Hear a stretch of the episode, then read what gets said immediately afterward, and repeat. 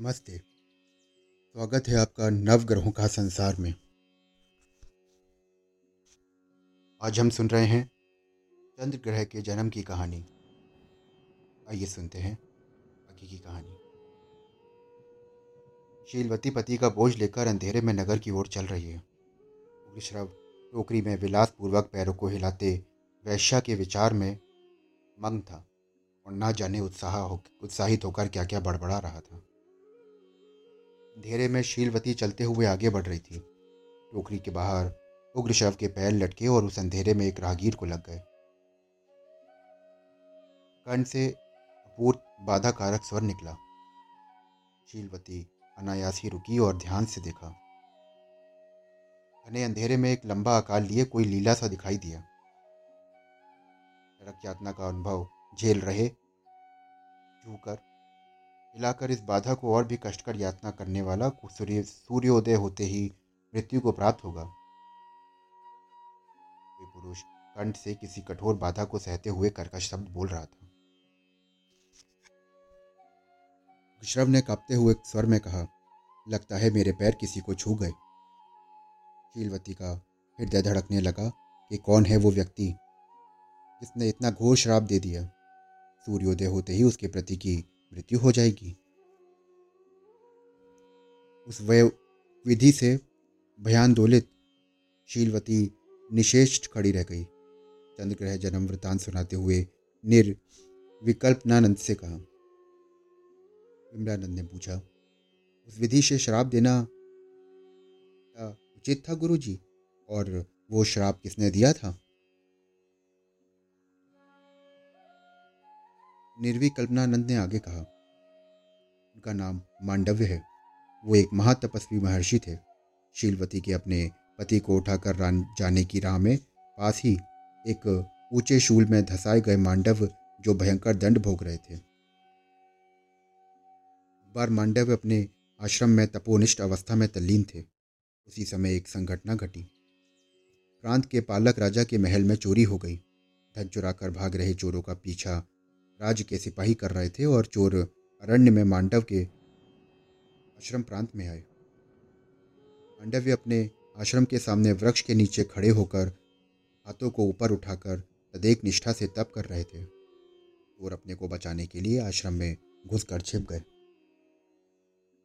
राजा के सिपाहियों ने आकर महर्षि के, महर्षि से चोरों के विषय में जानना चाहा। मौन व्रत में तपोनिष्ठ महर्षि उन्हें समाधान नहीं दे पाए। अंत में सिपाहियों ने आश्रम में छिपे चोरों को पकड़ लिया। मौन रहे महर्षि को भी उन चोरों का साथी समझकर मुनिवेश में नाटक कर रहा मानकर उन्हें राजा के सामने उपस्थित कर दिया। राजा ने चोरों को मृत्यु दंड दिया और चोर होकर साधु वेश में नाटक कर रहे जानकर मांडव्य को घोर दंड के रूप में शूलपोत यानी सदा शूल में धसाए रखने का आदेश दिया। राजभट्टों ने मांडव्य को भूमि पर गिराकर शूल को धसा दिया। शूल दंड के जाल में फंसे मांडव्य असहनीय पीड़ा को मौन होकर झेलते रहे। विधि से दुर्भर दंड झेल रहे मांडव को उग्र श्रव का पैर लगने के बाद उनका दर्द नरक यातना से भी अधिक हो गया। इस कारण ही अपनी पीड़ा को और भी अधिक हो जाने से जिस व्यक्ति के द्वारा ये हुआ, उसे सूर्योदय तक मृत्यु हो जाने का शाप उन्होंने दिया। इससे पति का बोझ उठाई शीलवती निर्घांत हो गई। सूर्योदय होते ही मृत्यु हो जाएगी, ये मांडव महर्षि का शाप है। मांडव के कठोर शब्दों वो कानों में अभी भी प्रतिध्वनित हो रहे हैं। अनजान भय, विचित्र मन, भवन की भांति आंदोलित हो गया।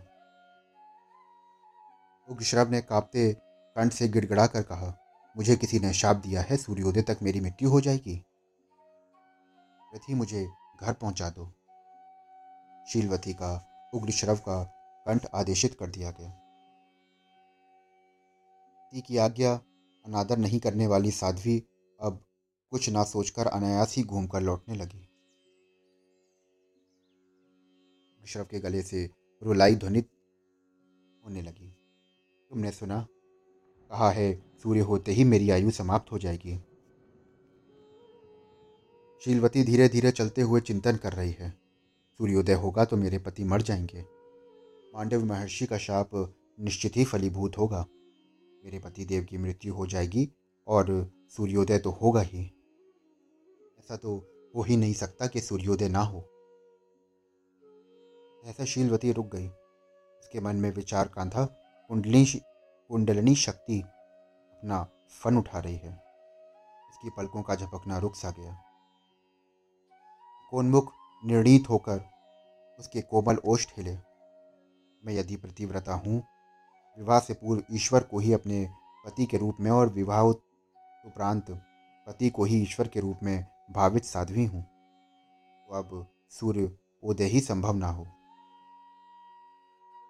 शीलवती का स्वर उस निशब्द निशीत में स्पष्ट रूप से प्रतिध्वनित हुआ। उसके पग घर की ओर बढ़ रहे थे। महापतिव्रता शालनी शीलवती की वाचा फलित हुई। घटी घंटे दिन बीतते गए जा रहे हैं, पर सूर्योदय ना हुआ।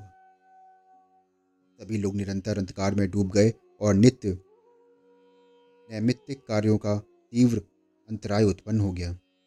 प्राणियों के रोज के कार्यकलाप थम गए। चालन व्यवस्थाएँ अस्त व्यस्त हो गईं। निशाचर राक्षस आनंदित थे, किंतु देवतागण भयाक्रांत थे। शेष मानवों के जीवन तो दूभर हो गए। सूर्य क्यों उदित नहीं हुए, इसका अज्ञात इंद्र व्याकुल होकर चिंतित हो उठे। नारद जी इंद्र से मिले। सूर्योदय न होने का कारण शीलवती और महर्षि के शाप के बारे में विवरित किया। इस पर शाप का उपसंहार करने के लिए शीलवती को आदेश दूँगा, ऐसा इंद्रदेव ने कहा। शीलवती महापतिव्रता है। उसके लिए पति का सर्वस्व है। रोगी वृद्ध दुर्गामी प्रति, पति की ये प्रत्यक्ष देवता भाव से सेवा करती है। संसार में कोई कितना भी शक्तिशाली हो, पति का त्याग वो नहीं करेगी। शीलवती के स्वभाव से अवगत नारद ने कहा और इंद्र ने पूछा, उसका गति अंतर क्या है नारद? बोले अब क्या है? ब्रह्मा, विष्णु, महेश, गण है ना? उनके आश्रय में जाना होगा। नारद जी ने उपाय दिया। इंद्र और नारद ने मिलकर ब्रह्मा से संदर्शन कर समस्या का विवरण दिया। परमेश्वर को साथ लेकर श्री महाविष्णु जी के पास चलेंगे, ऐसा ब्रह्मा जी ने बोला।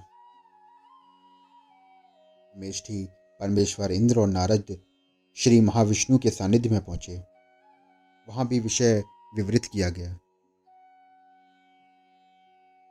श्री महाविष्णु ने सालोचना पूर्वक शीश हिलाया। महेंद्र शीलवती महासाध्वी है। उसके शाप को निस्तेज करने की शक्ति हम में से किसी में नहीं है। यदि मांडव्य अपने शाप का उपसंहार करते हैं तो शीलवती भी अपने शाप का उपसंहार करेगी। किंतु मांडव ने इस समय शाप उपसंहार करने की शक्ति नहीं प्राप्त कर रखी है। इंद्रदेव ने आंदोलित होते हुए कहा, तब तरुणियोपाय देव। शीलवती के निवास प्रांत के समीप ही एक महापतिव्रता है। उस साध्वी का नाम अनुसुईया है। अपने ब्रह्मा के मानस पुत्र अत्रि की वो धर्मपत्नी है। अनुसुईया से मिलो और लोक क्षेम हेतु शीलवती के शाप का उपसंहार कराने की अभ्यर्थना करो। जाओ, विजयोत्सु। ऐसा कहकर विष्णु जी ने सबको जानने का आदेश दिया।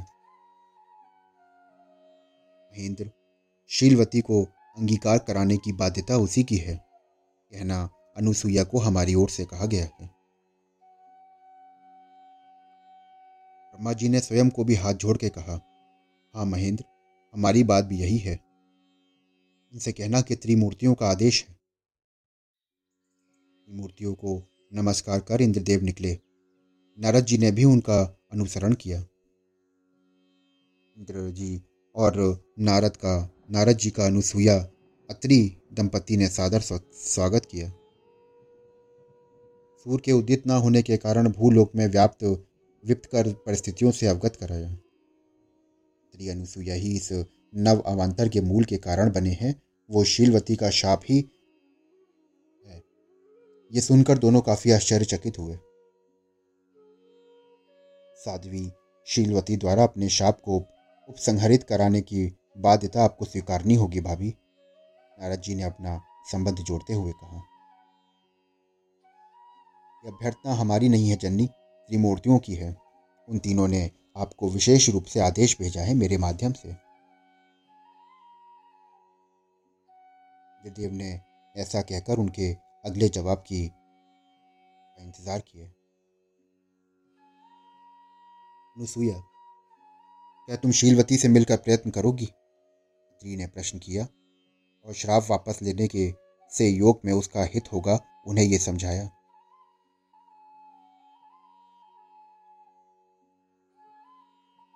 स्त्री बोली के सूर्य के उदित होने से शीलवती के पति अस्त हो जाएँगे ना? कोई भी पत्नी अपने पति की मृत्यु का वर्ण ना करेगी। क्या माता शीलवती को आप समझा नहीं पाएँगी? इंद्रदेव ने विचलित होकर पूछा, आप ही इसी महत कार्य को कर सकेंगी? ऐसा श्री मूर्तियों का पूर्ण विश्वास है।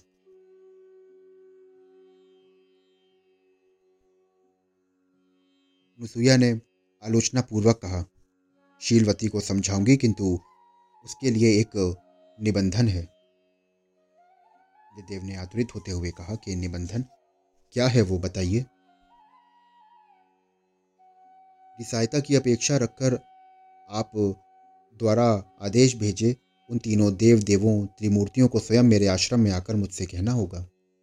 यदि वे आकर कहेंगे तो मैं प्रयत्न करूँगी। सुसुया की बात सुन आश्रम में अचानक सभी निस्तब्ध हो गए। इंद्र व नारद क्षण भर के लिए अनुसुईया की ओर देखकर संशयित होकर परस्पर एक दूसरे को देखने लगे। पहले नारद जी उस स्थिति से बाहर आकर, नारायण नारायण, बोले, और वो कौन सी बड़ी बात है भाभी? अपने महेंद्र संकल्प करें तो क्षण भर में त्रिमूर्ति गण इस आँगन में प्रत्यक्ष हो जाएँगे. नारद के संकेतों को समझ चुके इंद्रदेव ने आकाश की ओर हाथ उठाकर हाथ जोड़कर ध्यान करना आरंभ किया।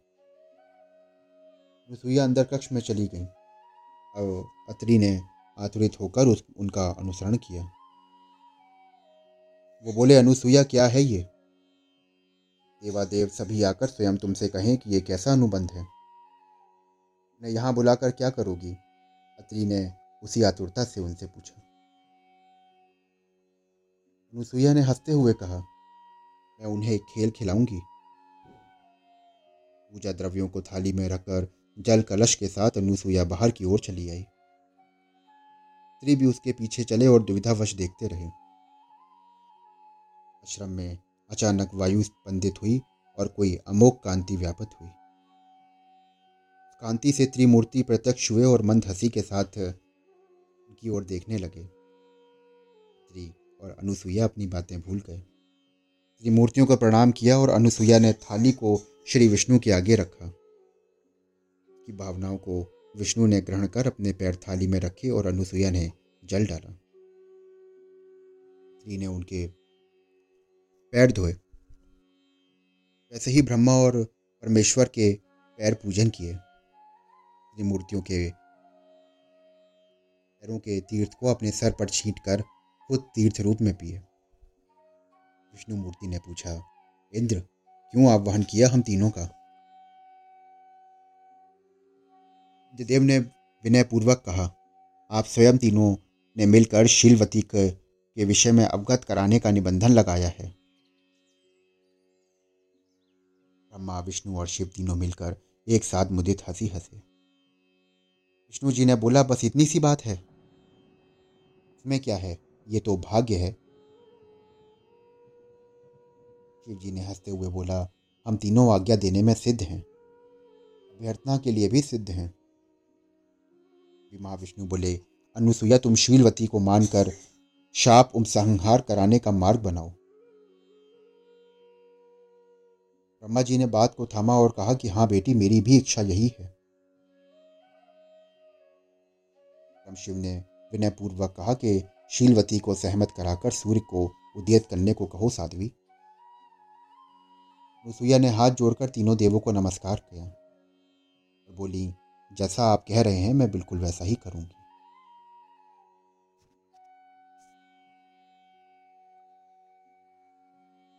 ब्रह्मा जी ने